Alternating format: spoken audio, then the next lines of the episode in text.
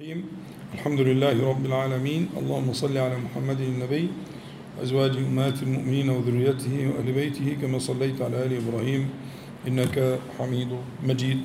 أما بعد فهذا آه، أول لقاء في هذا العام آه، المبارك عام آه، واحد وأربعين وأربعمائة وألف من هجرة النبي صلى الله عليه وسلم. وهذا اللقاء هو أول لقاء في السنة السادسة من عمر هذا اللقاء المبارك. فنسأل الله العلي القدير أن يوزعنا شكر نعمته. ومدد اللهم أوزعني. والوزع جاي في الدرس فكده إن شاء الله هتبقى تبان أكثر.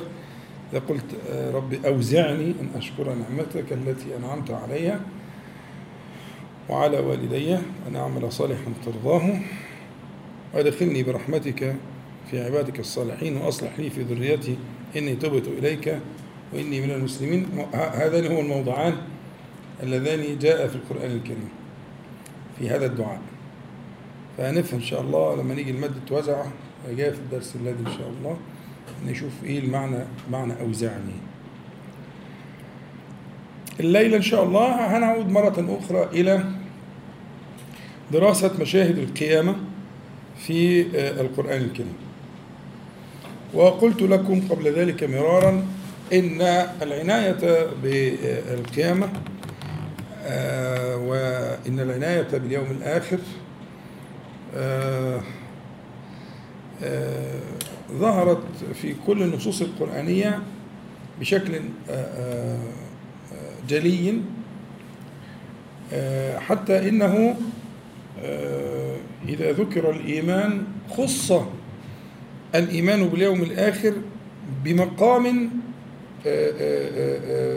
فوق ما يذكر من الأركان. ففي في أول القرآن في أول سورة البقرة الذين يؤمنون بما أنزل إليك وما أنزل من قبلك وبالآخرة هم يوقنون. فكان اليقين هو حظ الايه؟ الآخرة واليقين رتبة أعلى. واليقين معناه جاء كما قلت لكم قبل ذلك مرارا من قولهم يقن الماء يعني سكن وصفى فبان ما تحته. فاليقين هو صفاء في النفس وسكون يحصل معه مطالعة ما كان مخفيا تكشف معه من الحجب. فبالآخرة كأنك تراها. ده المعنى.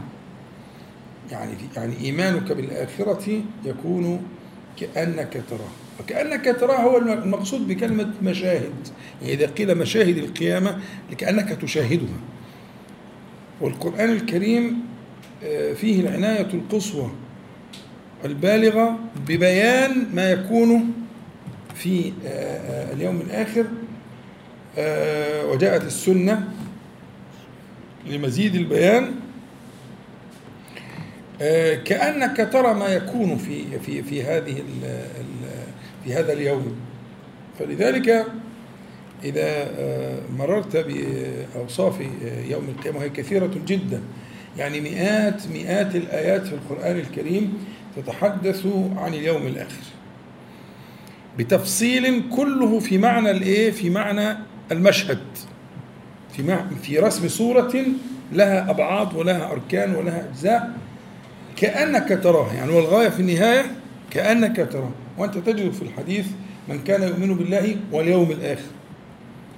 فليكرم ضيفه من كان يؤمن بالله واليوم الآخر فلا يؤذي جاره. من كان يؤمن بالله واليوم لماذا اليوم؟ مع إن أركان الإيمان متعددة. لماذا يقول النبي صلى الله عليه وسلم من كان يؤمن بالله واليوم الآخر؟ اليوم الآخر يحدث اتزانا في النفس. فإن كنت الأبعد يعني ظالما يردك وإن كنت مظلوما يسكنك. مفهوم؟ فالظالم والمظلوم كلاهما يحتاج إلى تذكير باليوم الآخر. تذكير باليوم التذكير مهم جدا.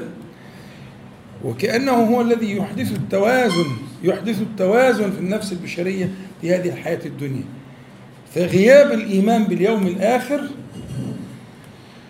أو ضعفه ضعفه بمعنى أنه لا يكون على الذي أراد الله عز وجل أن يكون مشاهدا معاينا. يعني يؤمن باليوم الآخر إيمانا مجملا ليس هو المراد. المراد بالإيمان باليوم الآخر إيمانا مفصلا بأبعاضه وأحداثه وأوقاته ووقائعه. ليشهد المرء ها؟ ليشهد المرء بعينيه وليسمع المرء بأذنيه. هي دي الصورة معنى الصورة كده. ولذلك أغلب ال ال ال النصوص في القرآن الكريم أو في السنة المطهرة هتلاقيها تبدأ بما يشعرك بذلك زي الليلة إن شاء الله ما نشوف في سورة فصل. يعني يبدأ بكأنه ينبهك إلى انتبه لأبعاد تلك السورة بكلمات مفتاحية سنذكرها. زي مثلا مثلا إذا وإذ ويوم إلى آخره. هذا كله هذه الظروف هي فتح لباب الصورة التي تأتي أبعادها فيما يلي من البيان. فانتبه لتلك الأبعاد لأنك تحتاج إليه تحتاج إليها ظالما وتحتاج إليها مظلوما. تحتاج إليها قويا وتحتاج إليها ضعيفا. لا ينفك أحد من خلق الله تعالى عن الحاجة الدائمة لشهود ما يكون في يوم القيامة ليرده ذلك إلى الله تعالى. ظالما كان أو مظلوما فالحقيقة الموضع يعني الآيات التي بدأنا في كنا بدأنا فيها ونعيد إن شاء الله تعالى الكلام. سنحتاج إلى قراءتها. ثم نبدأ إن شاء الله تعالى في بيان هي في الحقيقة السورة إحنا نبدأ من أول يعني من بعد يعني افتتاح السورة هي السورة المباركة سورة فصلت افتتحت بالتعجيب من حال الكفار المعرضين عن القرآن الكريم وهو كلام الله تعالى الذي أنزله على نبيه صلى الله عليه وسلم مشتملا على آياته البينات والدال على آيات كونه المعجزات. فهذا افتتاح السورة افتتاح السورة افتتاح مهيب. فيه وصف للإيه؟ لهذا الحال العجيب من أحوال الكفار مع هذا القرآن الكريم. ثم أردف ذلك بالتهديد والوعيد للمعرضين. بمثل ما كان لأمثالهم في الدنيا وذكر سبحانه وتعالى مثالين اللي هم عاد وثمود. وذكر ما كان لهما في الحياة الدنيا. وكيف أنجى الله عز وجل المؤمنين بعدما أهلك هؤلاء المجرمين الكافرين. ثم انتقل إلى مشاهد من الآخرة وهي اللي تعنينا بقى. إلى مشاهد من الآخرة لأحوال أمثال هؤلاء أمثال عاد وثمود وأمثال كفار قريش وإلى يوم القيامة. كل من يكون على تلك الشكلة يبدأ البيان هنا في أحوالهم في الآخرة. وده بيستغرق من الآية التاسعة عشر إلى الآية التاسعة والعشرين. ده استغراق تام للإيه؟ لذكر هذه المشاهد. وابتدأ بكلمة ويوم. وأنا قلت لك اليوم ده ظرف اليوم ده ظرف. فالظرف ظرف زمان يعني إيه؟ اشهد اذكر كلمة ويوم ونصبها على الظرفية. كل ما تمر عليها في القرآن الكريم انتبه. هذا ظرف. بدأ بدأ بدأنا في رسم الصورة. انتبه سترسم الآن صورة. مفهوم؟ عشان كلمة إيه؟ المشاهد دي مهمة جدا. لاستحضارها بس قد يحول بينك وبينها بعض الألفاظ المعاني إلى آخره. أنت تحتاج إلى أن تفتش عن هذه المواضع وأن تستحضرها كالمشاهد لها. كالمشاهد لها. وهي ركن خاص من أركان الإيمان كما قلت لك. وتبدأ من قوله تعالى ويومه. فهنقرأ الآيات على بعضها كده إن شاء الله وبعدين نعلق على آية آية ونشرحها مع البيان والتفصيل. اتفضل يا سيدي. أعوذ بالله من الشيطان الرجيم. بسم الله الرحمن الرحيم. ويوم يحشر أعداء الله إلى النار فهم يوزعون. حتى إذا ما جاءوها شهد عليهم سمعهم وأبصارهم وجلودهم بما كانوا يعملون. وقالوا لجلودهم لم شهدتم علينا؟ قالوا أنطقنا الله الذي أنطق كل شيء وهو خلقكم أول مرة وإليه ترجعون. وما كنتم تستترون أن يشهد عليكم سمعكم ولا أبصاركم ولا جلودكم.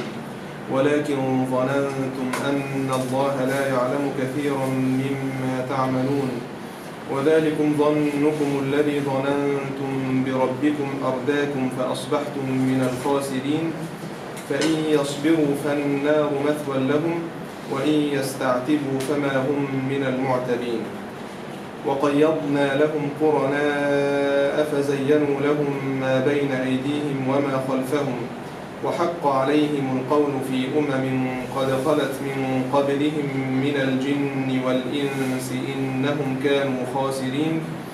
وقال الذين كفروا لا تسمعوا لهذا القرآن والغوا فيه لعلكم تغلبون. فلنذيقن الذين كفروا عذابا شديدا ولنجزينهم أسوأ الذي كانوا يعملون. ذلك جزاء أعداء الله النار.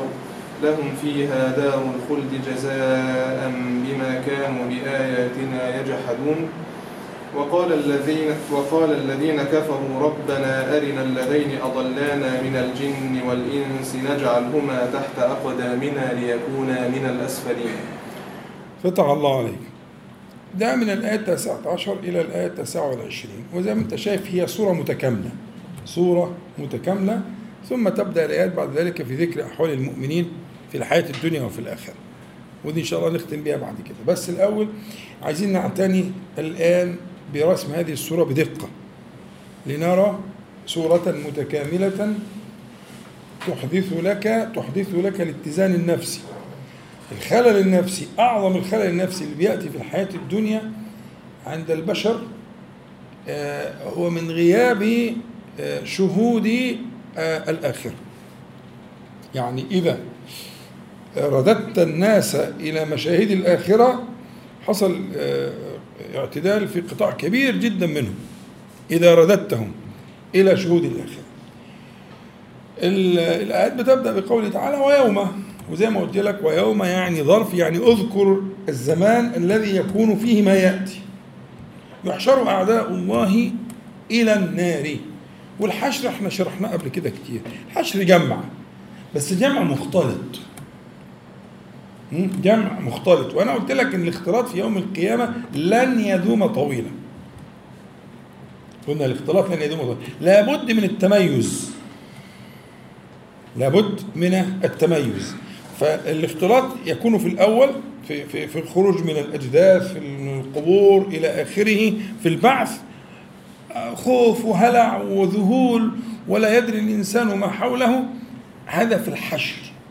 لكن بعد الحشر يكون من مراحل لجمع الناس اصنافا اصنافا.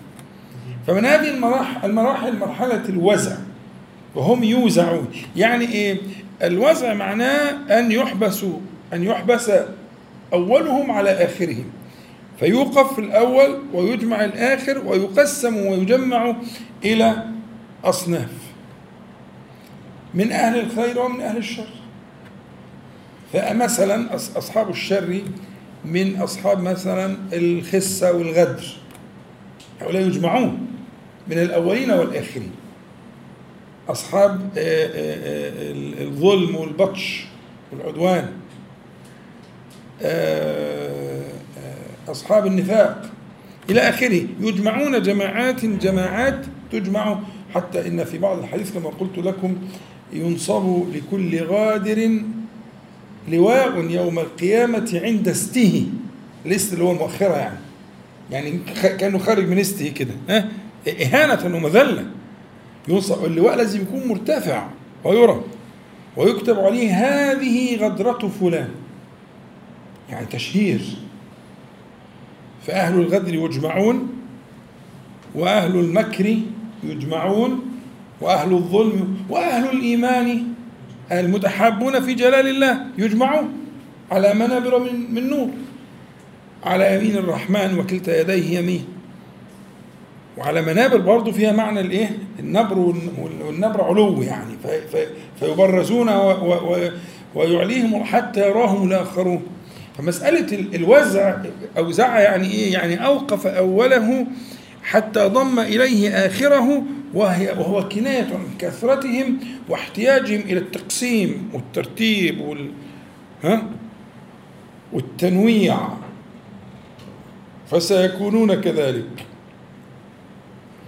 بما في ذلك من المهانة التي ستأتي إن شاء الله يأتي بيانها. آه وطبعا يحشر يعني حشر الله أعداءه أعداءه آه، هي أيضا لا تتعدى بالحرف إلى فوجود إلى هنا يحشر أعداء الله إلى النار يعني فيها معنى الإرسال يعني يجمعون ويرسلون إلى يبقى الحشر جمع.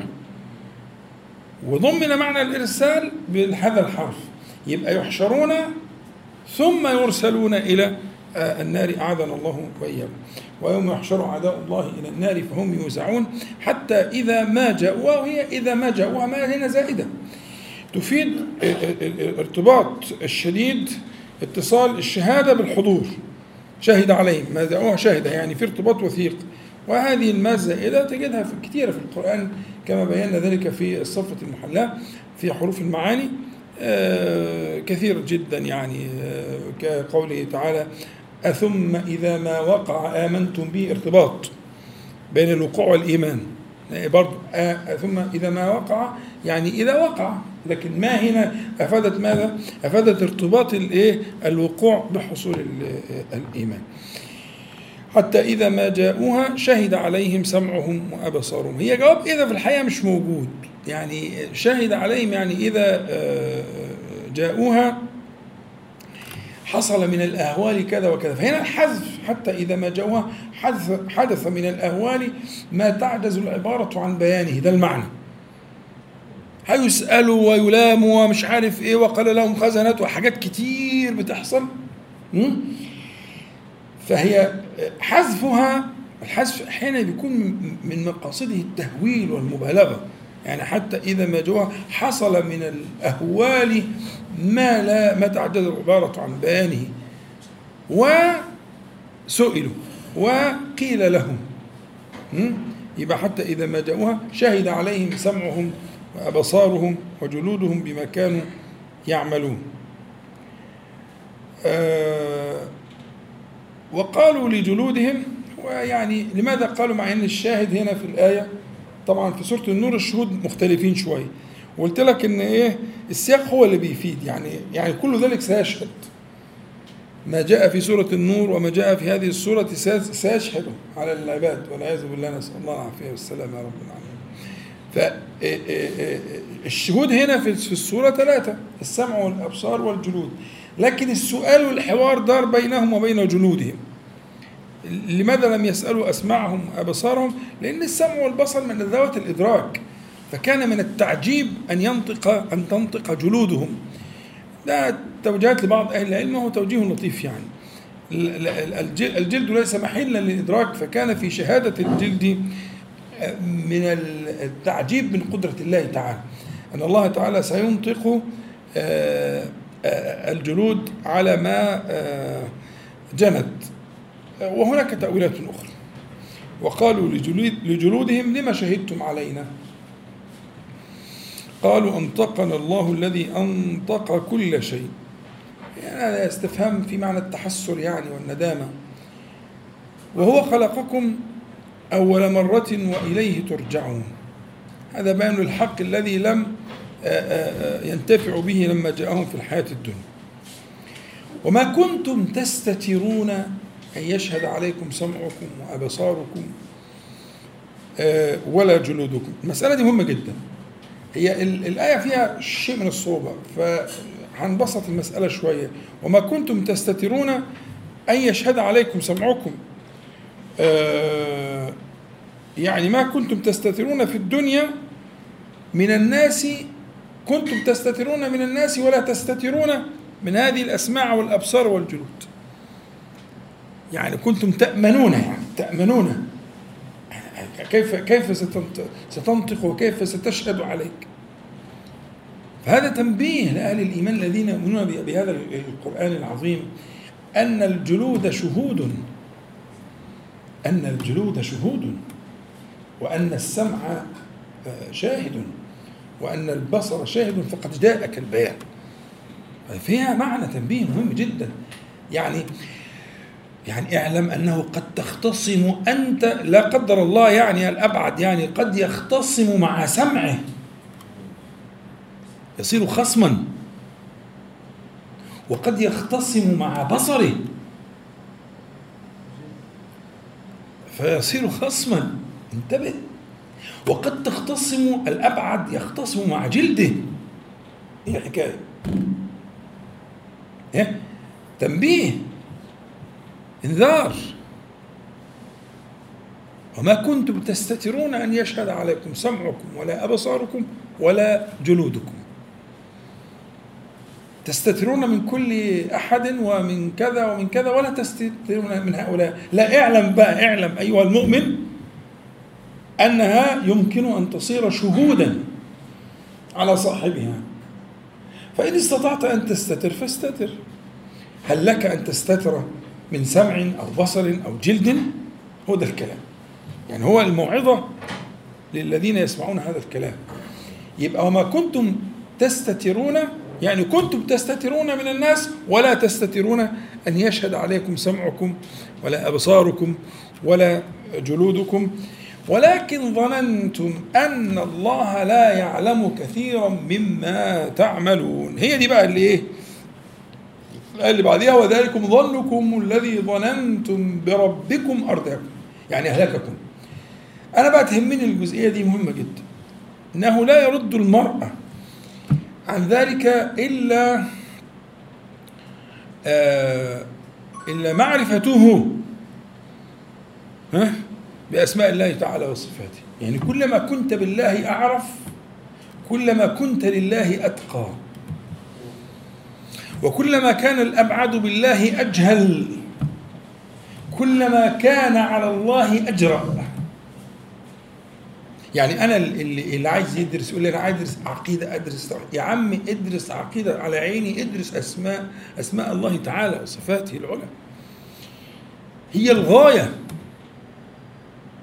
الغاية. وأعظم كتاب لدراسة أسماء الله تعالى وصفاته هو القرآن العظيم. ما فيش كتاب يدانيه ولا يشبهه. أعظم ما يبين عن أسماء الله تعالى وصفاته جل جلاله هو القرآن الكريم.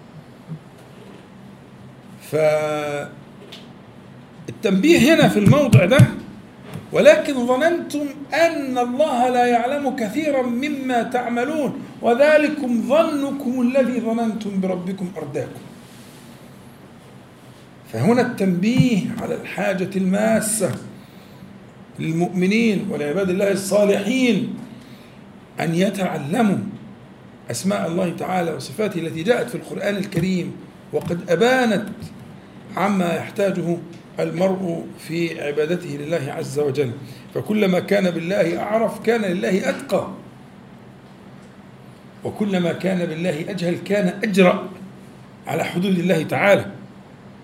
فمعرفة أسمائه وصفاته آه، والعلم بها هو غاية الغايات. كل علوم الدين كلها من أولها لآخرها. علوم أدوات وعلوم غايات وكل كل العلوم. غايتها في النهاية الوصول إلى العلم بالله تعالى بأسمائه وصفاته. هتقول لي النحو أيوة النحو والصرف والبلاغة والمنطق وأصول الفقه والحديث والإسناد والرجال والتفسير كل كل كل والفقه كل ذلك غايته العظمى.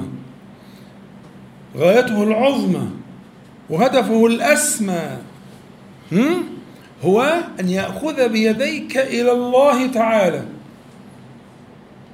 ليس إلى ذات الله لكن أن يأخذ بيديك إلى الله تعالى إلى أسمائه وصفاته. فيعرفك ويدلك. وحينئذ ترتقي في مرتقى الإيمان حتى تبلغ الإحسان. فتعبد الله عز وجل كأنك تراه. يبقى هنا إيه؟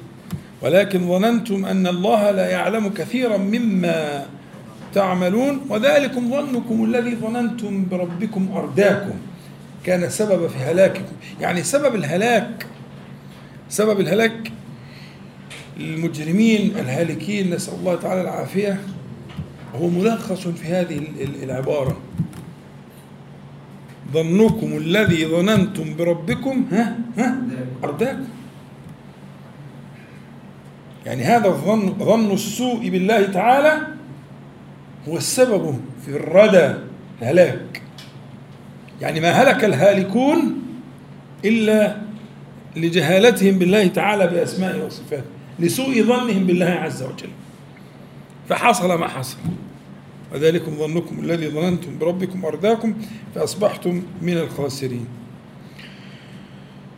فإن يصبروا فالنار مثوى لهم. وإن يستعتبوا فما هم من المعتبين.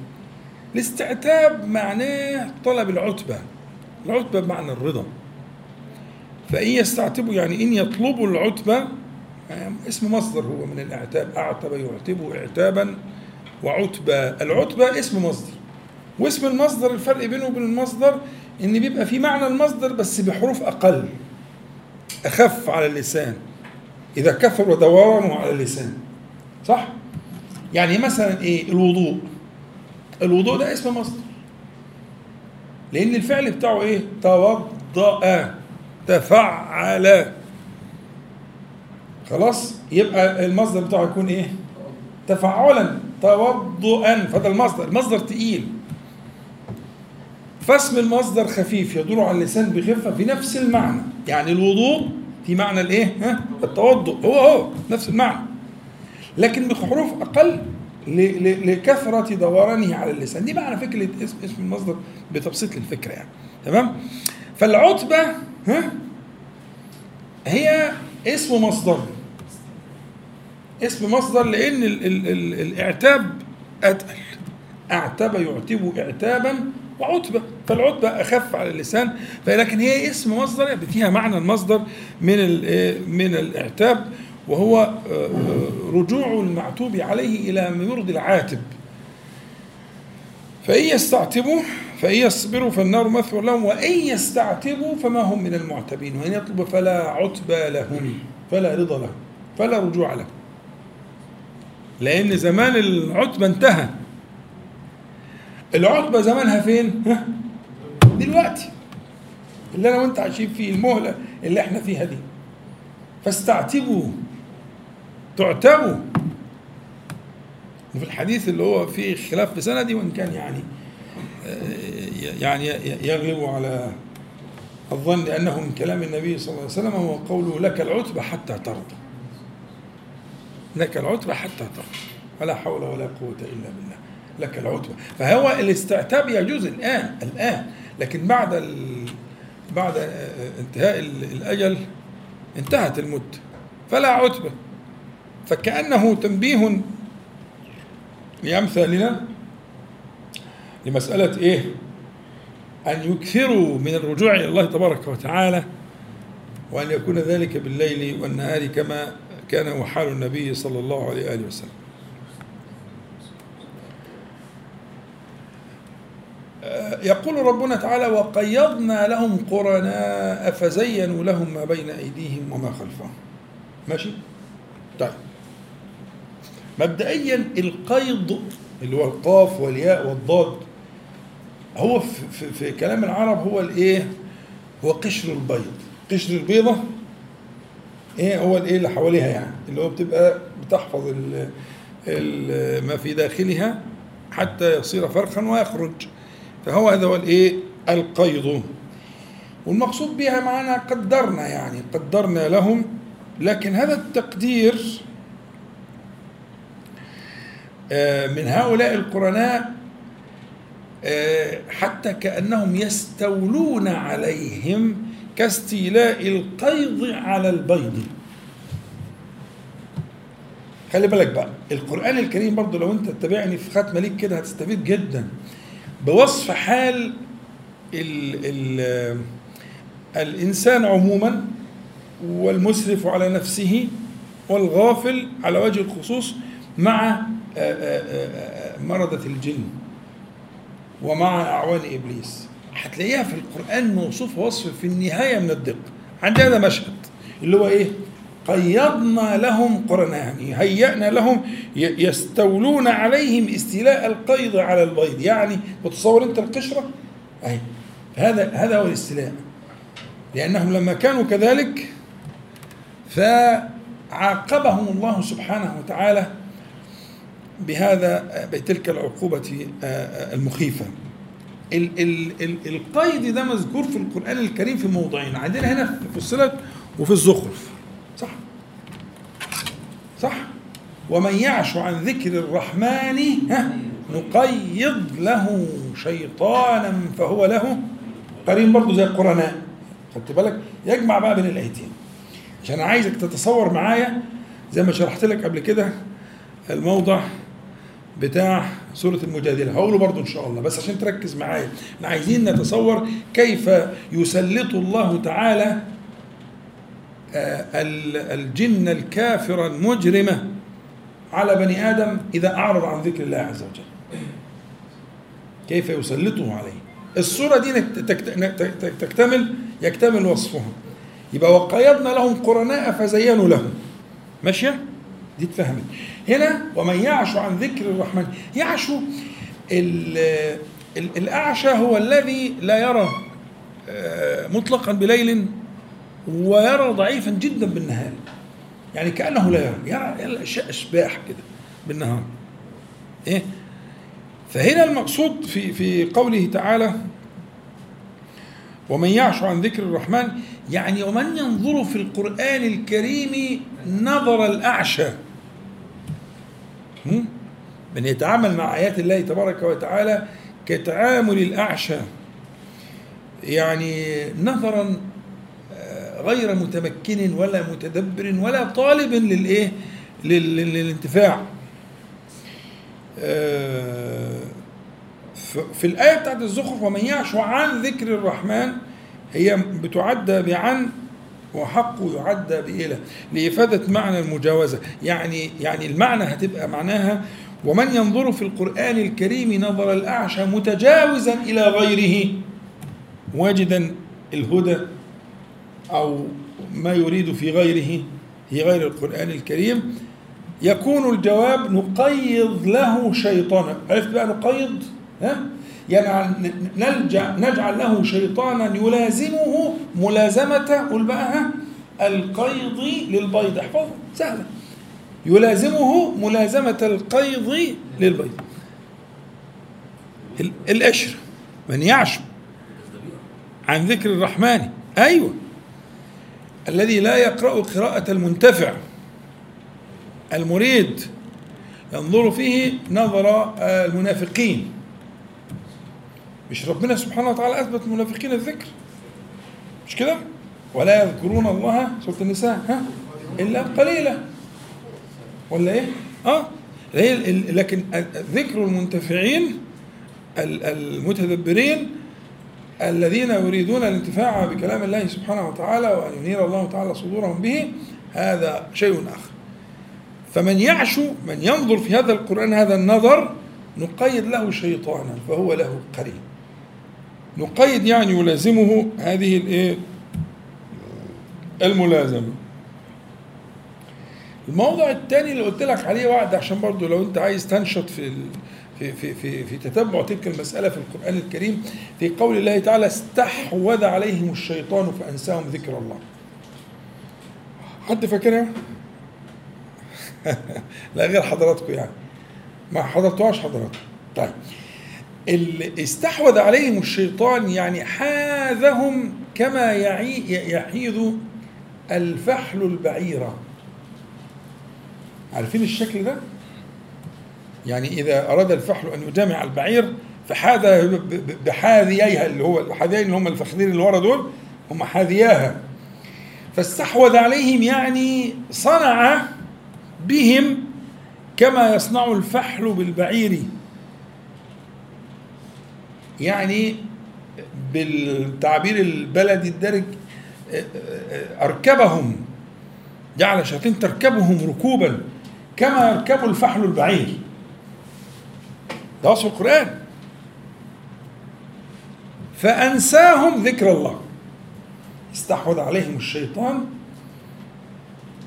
يعني ترتب على ذلك أنهم نسوا ذكر. ذكر الله مش معنى حركة اللسان. أنا قلت أكثر من مرة الذكر مقصود به القلب ضد الغفلة والنسيان. لكن اللسان ده عنوان إشارة علامة مؤشر. قد إذا تحرك اللسان دل ذلك على إيه؟ وقد لا يدل. قد يتحرك اللسان وحيدا بعيدا عن القلب. وبرضه مطلوب يعني. لكن الذكر المقصود الذي به الرفعة والذي به الاستعاذة الحقيقة نحن نقول أعوذ بالله من الشيطان الرجيم وهو مش حاسس بولا حرف من الكلمة دي ولا فاكر قالها ولا ما قالهاش. غير واحد يقول أعوذ بالله من الشيطان الرجيم وهو يقصد فعلا العوذة والدخول في الحمى. هذا يدخل حتما يقينا يقينا بوعد الله الذي لا يخلف. ها؟ فيبقى قيضنا لهم قرناء. نقيد له شيطانا. استحوذ عليهم الشيطان. هنيجي بقى لمواضع أخرى كثيرة في القرآن. لو تيجي تقعد تتابع بقى الذي آه، يوسوس في صدور الناس. دي برضو من طرائقه. الخناس يعني إيه الخناس؟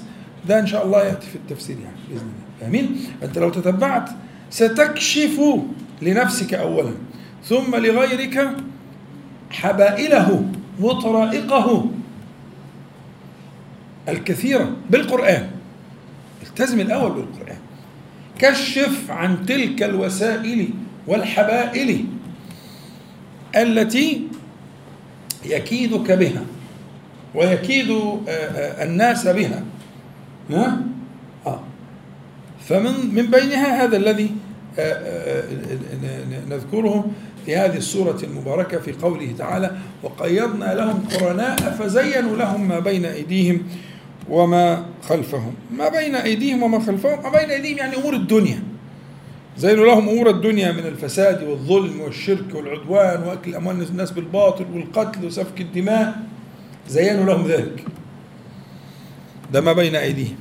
وما خلفهم يعني الأمور المغيبة عن الحس. كأسماء الله تعالى وصفاته. ودي لها ارتباط بالحتة اللي فاتت اللي لسه قلنا عليها اللي هو إيه؟ وذلكم ظنكم الذي ظننتم بربكم أرداكم. دي وما خلفهم. يعني الشيطان ألاعيب الشيطان اللي بيقع في الفخ بقى اللي صار في كالقيض صار الشيطان شيطانه كالقيض للبيض استحواذ كامل. الذي صار له الشيطان كالقيض للبيض.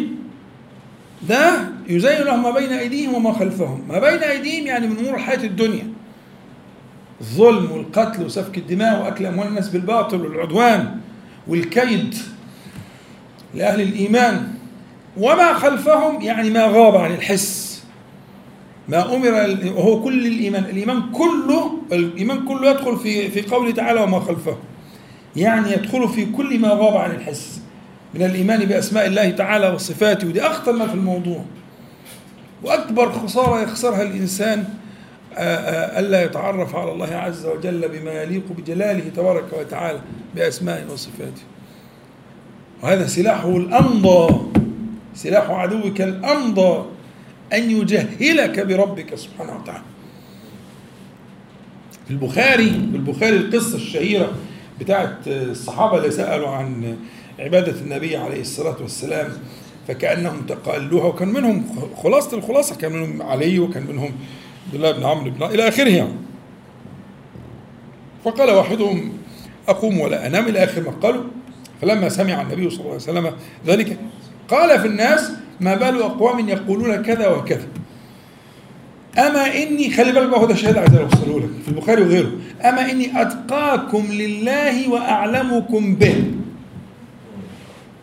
فاهمين الفكرة؟ يعني النبي صلى الله عليه وسلم بلغ تلك الرتبة لعلمه بالله عز وجل. هو ده الطريق صدقوني. التقوى ثمرة ثمرة من ثمار العلم بالله تعالى. كلما كنت بالله أعلم كنت لله أتقى. العلم به بأسمائه وصفاته. تكثر من ذلك وتكرر ذلك على قلبك.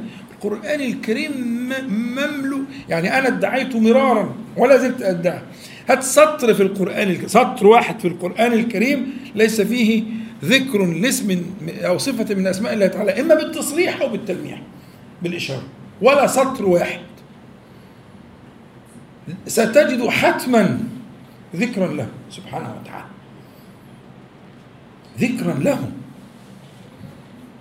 ولا يرقيك في هذا السلم. سلم الإيمان شيء كعلمك بالله تعالى. أو الحديث هو أما إني أتقاكم لله وأعلمكم به.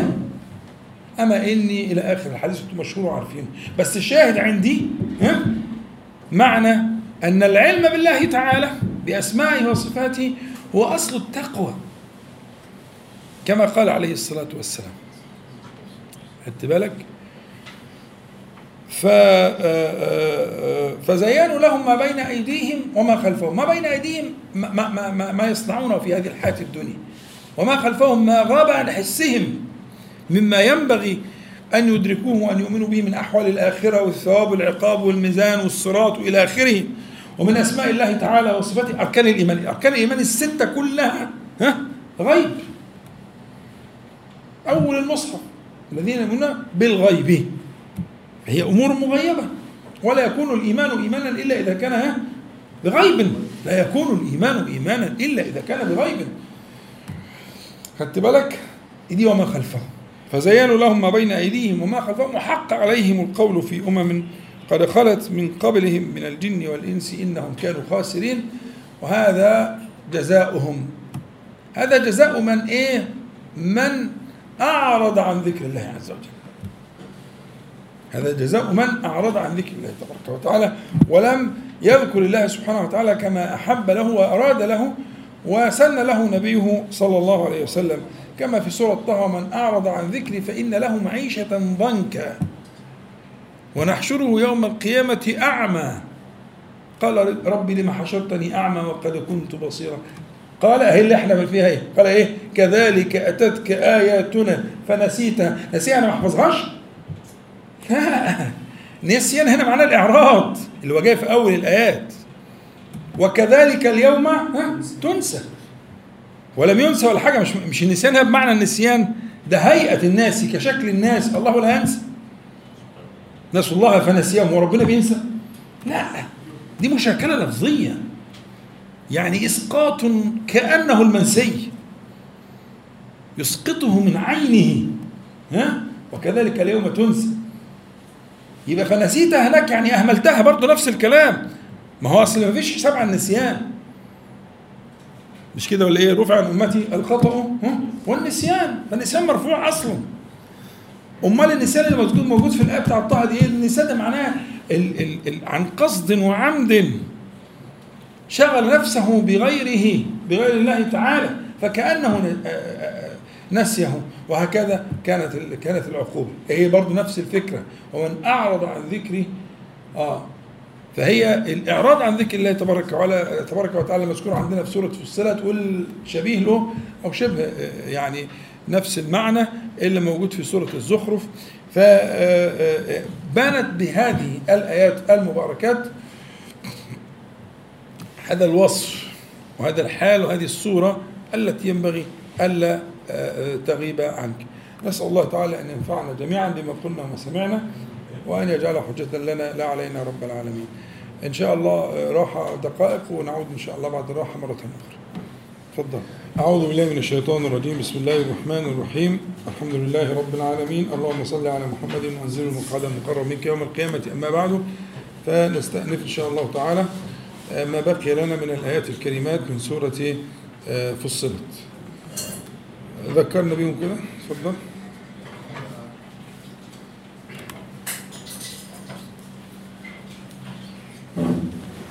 أعوذ بالله من الشيطان الرجيم. بسم الله الرحمن الرحيم. ويوم يحشر أعداء الله إلى النار فهم يوزعون. حتى إذا ما جاءوها شهد عليهم سمعهم وأبصارهم وجلودهم بما كانوا يعملون. وقالوا لجلودهم لم شهدتم علينا؟ قالوا أنطقنا الله الذي أنطق كل شيء وهو خلقكم أول مرة وإليه ترجعون. وما كنتم تستترون أن يشهد عليكم سمعكم ولا أبصاركم ولا جلودكم ولكن ظننتم أن الله لا يعلم كثيرا مما تعملون. وذلكم ظنكم الذي ظننتم بربكم أرداكم فأصبحتم من الخاسرين. فإن يصبروا فالنار مثوى لهم وإن يستعتبوا فما هم من المعتبين. وقيضنا لهم قرناء فزينوا لهم ما بين أيديهم وما خلفهم. وحق عليهم القول في أمم قد خلت من قبلهم من الجن والإنس. إنهم كانوا خاسرين. وقال الذين كفروا لا تسمعوا لهذا القرآن والغوا فيه لعلكم تغلبون فلنذيقن الذين كفروا عذابا شديدا ولنجزينهم أسوأ الذي كانوا يعملون. ذلك جزاء أعداء الله النار. لهم فيها دار الخلد جزاء بما كانوا بآياتنا يجحدون. وقال الذين كفروا ربنا أرنا الذين أضلانا من الجن والإنس نجعلهما تحت أقدامنا ليكونا من الأسفلين. انتهينا إلى قول الله تعالى وقال الذين كفروا لا تسمعوا لهذا القرآن والغوا فيه لعلكم تغلبون. هذا القول كان وهو كائن وسيكون إلى يوم القيامة. طريقة صرف الناس عن القرآن الكريم هذه الطريقة التي من ساعة أنزل إلى يوم القيامة.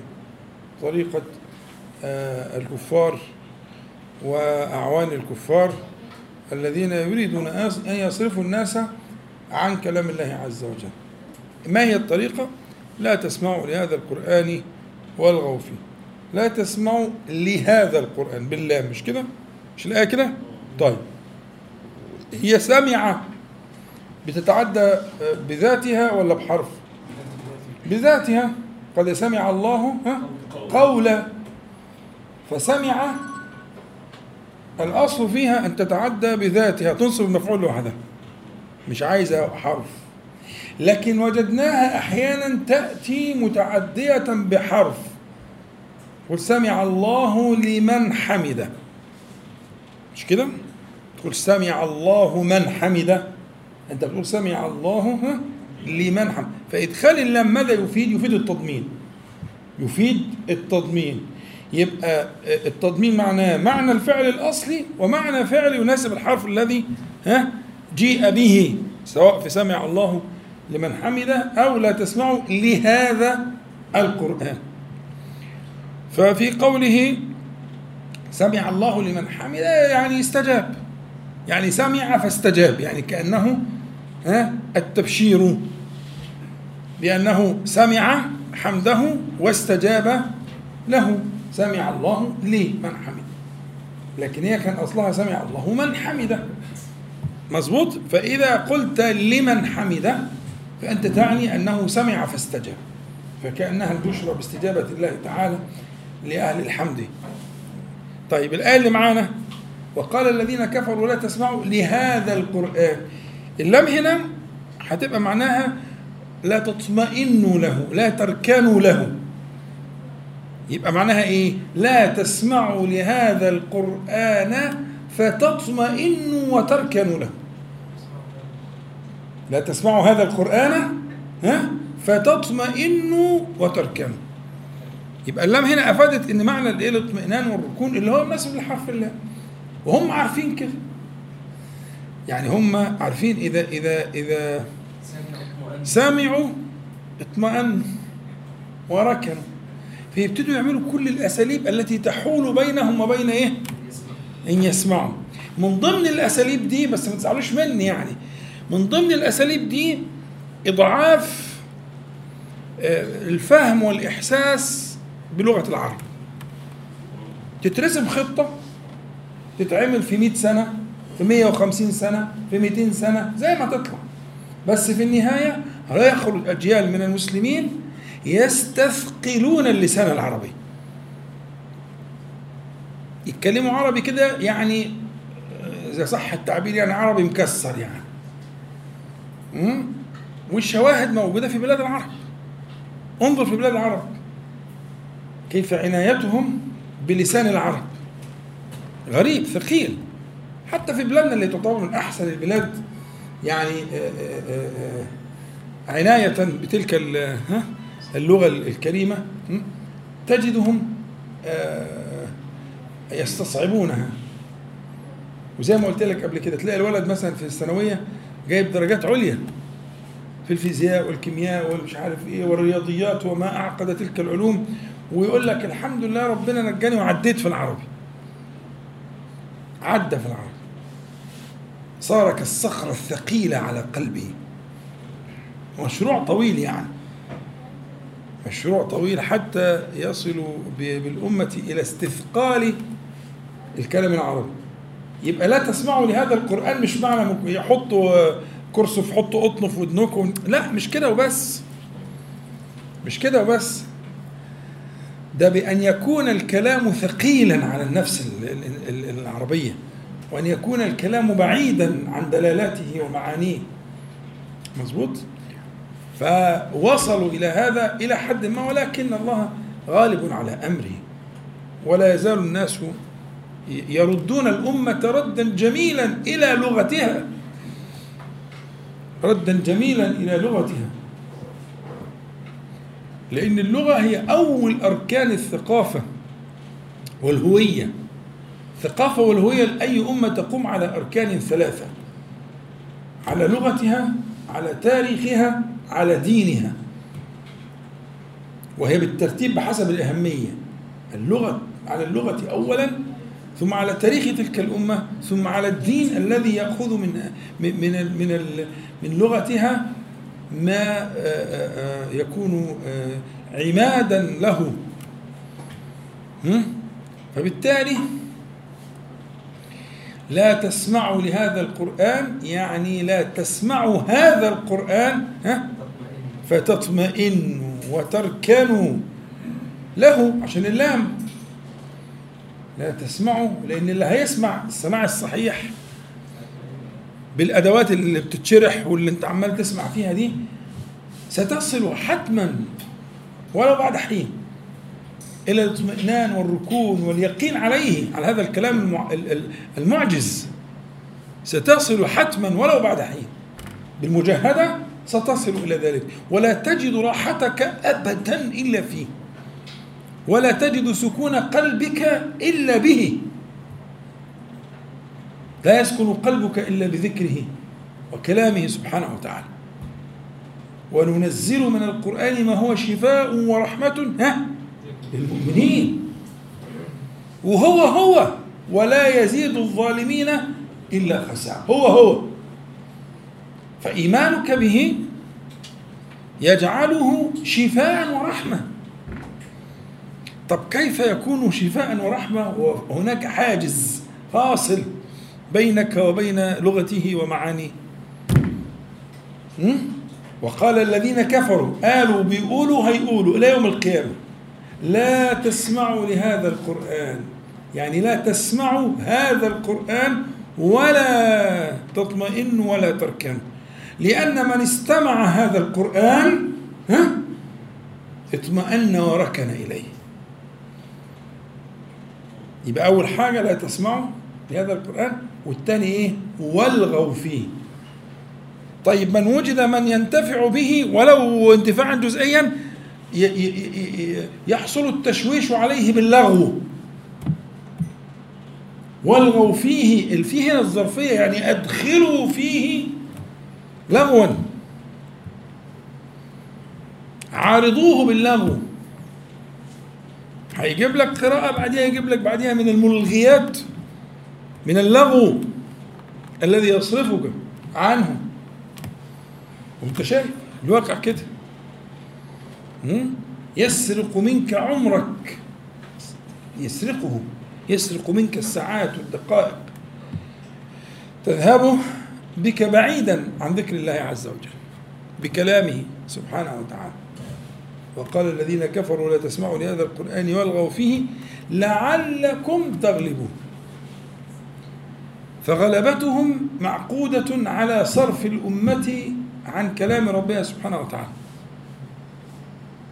غلبتهم عليكم معقودة على صرف هذه الأمة عن كلام ربها سبحانه وتعالى. وقال الذين كفروا وربنا بيحكي لنا الكلام ده ليه؟ ما هو الكلام ده أصله حصل. بيحكوا لنا ليه سبحانه وتعالى؟ عشان هو حصل وبيحصل وهيحصل. وهذه طرائقهم. فهلموا إلى القرآن الكريم وارفعوا تلك الحواجز التي بينكم وبين كلام الله عز وجل حتى لا تقعوا فريسة لهؤلاء المجرمين. آه برضه عشان ما نطولش في قوله تعالى فلنذيقن الذين كفروا عذابا شديدا ولنجزينهم أسوأ الذي كانوا يعملون. أسوأ هنا لازم يكون في تقدير محذوف. إما بنزع الخافض يعني بمعنى لنجزينهم بأسوأ الذي كانوا يعملون. يعني في مقابلة الذين يجزون بأحسن ما كانوا يعملون. يعني الله يجزيهم على أحسن أحوالهم. هؤلاء يجزيهم على أسوأ أحوالهم. بأسوأ ما كان فيها المفروض إنها يعني فيها كأن فيها الإيه؟ الباء المحذوفة بنزع الخط أسوأ. بدل تكون بأسوأ أسوأ ما كانوا يعملون. ولا توجيه آخر بس يعني مش مناسب للمقام المبارك اللي إحنا فيه ده. حاجة أخيرة. في قوله تعالى أرنا اللذين أضلانا من الجن والإنس نجعلهما تحت أقدامنا ليكون من الأسفلين. فيها حاجتين. الصورة خطيرة. حقيقة يعني. خطيرة جدا. هذا توصيف لحالة من الغل والغيظ وكلهم من الكفار والمشركين من أهل النار بس دول من عموم. وهؤلاء من رؤوس الكفار والمشركين الذين خططوا لهم. فأهل العموم اللي هم الأكثر في العدد أرنا اللذين أضلانا من الجن والإنس يعني من الفريق ده الفريق ده فريق من الجن نجعلهما تحت أقدامنا. هذا يظهر حالة الغيظ والخصومة التي تكون بين أهل النار. وده برضو مبحث لطيف لو أردت أن تتابعه في ختمة لك مبحث الخصومات بين أهل النار. كتير في القرآن الكريم. كثيرا ما تأتي تلك الحال من الخصومة والعداوة والغيظ والحنق على بعضهم بعضا. أرنا اللذين أضلانا من الجن والإنس خلي بالك من كلمة نجعلهما تحت أقدامنا. يكون في نوع من الإذلال والامتهان لما صنعوا آه لما صنعوا بهم في الحياة الدنيا. وينادون الله تبارك وتعالى ويسألونه ذلك. أرنا اللذين وضلانا من الجن والإنس نجعلهما تحت أقدامنا. في تنبيه بسيط كده إحنا كان عندنا في محور في من محاور دراسة القرآن في يوم الثلاثاء اسمه التكامل أو تكامل القراءات المتواترة. يعني القراءات القرآنية المتواترة يكمل بعضها بعضا فيكون منها الكمال. يعني المواضع اللي فيها قراءات متواترة هي كمال للمعنى. وضربنا أمثلة وترجعوا لها من شاء موجودة. إيه مثلا كقول الله تعالى مالك يوم الدين وملك يوم الدين. فهو المالك وهو الملك. والمالك غير الملك. والملك غير المالك فربما يكون المالك آه، آه، لا يكون مالكا. الملك ملك البلاد لا يكون مالكا. والمالك لا يكون مالكا. يملك كذا وكذا ولكنه ليس إيه؟ ملكا. لكن أن يكون مالكا ملكا هو ده الكلام. يبقى ده تكامل. فما يكون في هذا اليوم الله سبحانه وتعالى هو ملكه مليكه يعني وهو مالكه جل جلاله. ده المعنى الإيه؟ تقريب للفكرة. وارجعوا له. عندنا هنا في قوله تعالى أرنا اللذين أضلانا من الجن والإنس. في عندنا قراءتين. حتى فيهم آه، واحدة. للراوي بتاع حفص برضه حفص آه، الراوي بتاع آه، عاصم أبو بكر. امم آه. ف بسكون الراء. أرنا آرينا وأرنا الذين. فال ال ال ال- الجمهور طبعا بقراءة كسر الراء. لكن ال- اللي هي بسكون الراء فيها اثنين قراء كبار وبعض الرواة وافقوا هذين آه، آه، هاتين القراءتين هي قراءة ابن كثير كثير المكي اللي هو آه، بيقرأ بقراءته الإمام الشافعي رضي الله عنه. كل كتب الشافعي بقراءة ابن كثير. كل الآيات التي يستشهد بها بها هنا ما هو مكي وهو هو حمل قراءته رضي الله عنه. فقراءة ابن كثير وابن عامر فالقراءة دي بسكون الراء أغلب القراء قالوا آه، المفسرين يعني من ال- قالوا إنه آه، ده تخفيف وموجود زي فخذ وفخذ. ففخذ مثلا تخفيف آه، لفاخذ عشان الكسرة تقيلة شوية إلى آخره. لكن طارق بن عاشور رحمه الله ذكر فرقا فرق الخليل فيه بين السكون والكسر. فإذا قلت أرني ثيابك غير إذا تقول أرني ثيابك. أر أرني ثيابك يعني آه، أشاهده أعاينها اللي هي أرني أرنا بمعنى المشاهدة والمعاينة. لكن إذا قلت له أرني ثيابك يعني أعطنيها مكني منها. ده كلام الخليل بن أحمد. فيبقى قراءة ال- السكون معناها مكنا من الذين أضلانا. وفي الحالة دي يبقى القراءتين يكمل بعضها بعضا. يعني بين لنا أين هم؟ دي أرنا. ومكنا منهم فلا يفلتوا منا. كي نجعلهما تحت أقدامنا ليكون من الأسفلين. فهنا تكامل القراءات بديع جدا الحقيقة جدا جدا. وده كلام طبعا الخليل والخليل. هو إمام اللغة بلا منازع. حتى إن بعض الناس قالوا إن الكتاب الذي صنعه سيبويه هو من كلام الخليل. أخذه من الخليل لكن الخليل لم يكن آه، يعني متواصلا مع طلاب العلم وكان يعيش حياة شديدة شديدة جدا جدا في منتهى القسوة. من الشدة يعني وكان لا يتحمل ما فيه آه، آه، الطلاب. عايش في خص كده في بوص في حاجات كده صعبة جدا جدا. وكان لا يس... لكن آه، آه، سيبويه آه، كان تلميذه النجيب. وكثير يقولون إنما أغلب ما في الكتاب إنما هو من كلام الخليل. فالخليل هو إمام اللغة بلا منازعة. ولا خلاف على ذلك يعني. وهو شيخ سيبويه وإمامه ومعلمه. فالخليل فرق بين الكسر والإيه؟ والسكون. فالكسر بمعنى المطالعة. أرنا. والسكون بمعنى ها التمكين. شوف الغيظ بقى ها. فالقراءتين يكمل بعضهما بعضا وهذا بيان لحال الإيه؟ لحال آه، آه، أهل النار. أعاذنا الله وإياكم آه، من من أحوالهم. فنكتفي على هذا المقدار والمرة الجاية نبدأ بقى في الحاجة الجميلة في حال أهل ال- الإيمان. وبيان ما يعني وهذه طريقة القرآن الكريم. طريقة القرآن الكريم أن إذا عرض حال هؤلاء أن يعرض حال هؤلاء فيظهر آه، آه، الضد حسن الضد. والضد يظهر حسنه الضد. فبهذه الخلفية النقطة السوداء لو عملت لها خلفية بيضاء تظهر. والنقطة البيضاء إذا عملت لها خلفية سوداء يزيد ظهورها وبيانها. فهذه طريقة القرآن. فعشان يظهر ده تتعمل له خلفية بيضاء اللي جاية بقى إن شاء الله في القعدة اللي جاية إن شاء الله ندرس آه هذه السورة وهي سورة برضو آه مهمة ومطلوبة من بعد الآية 30 إلى الآية 36 في هذا الموضع فإن أردت أن ت- تقرأ هذه الآيات كثيرا تصلي بها الليلة دي اللي مش حافظها يحفظها. أو يراجعها وينظر فيها.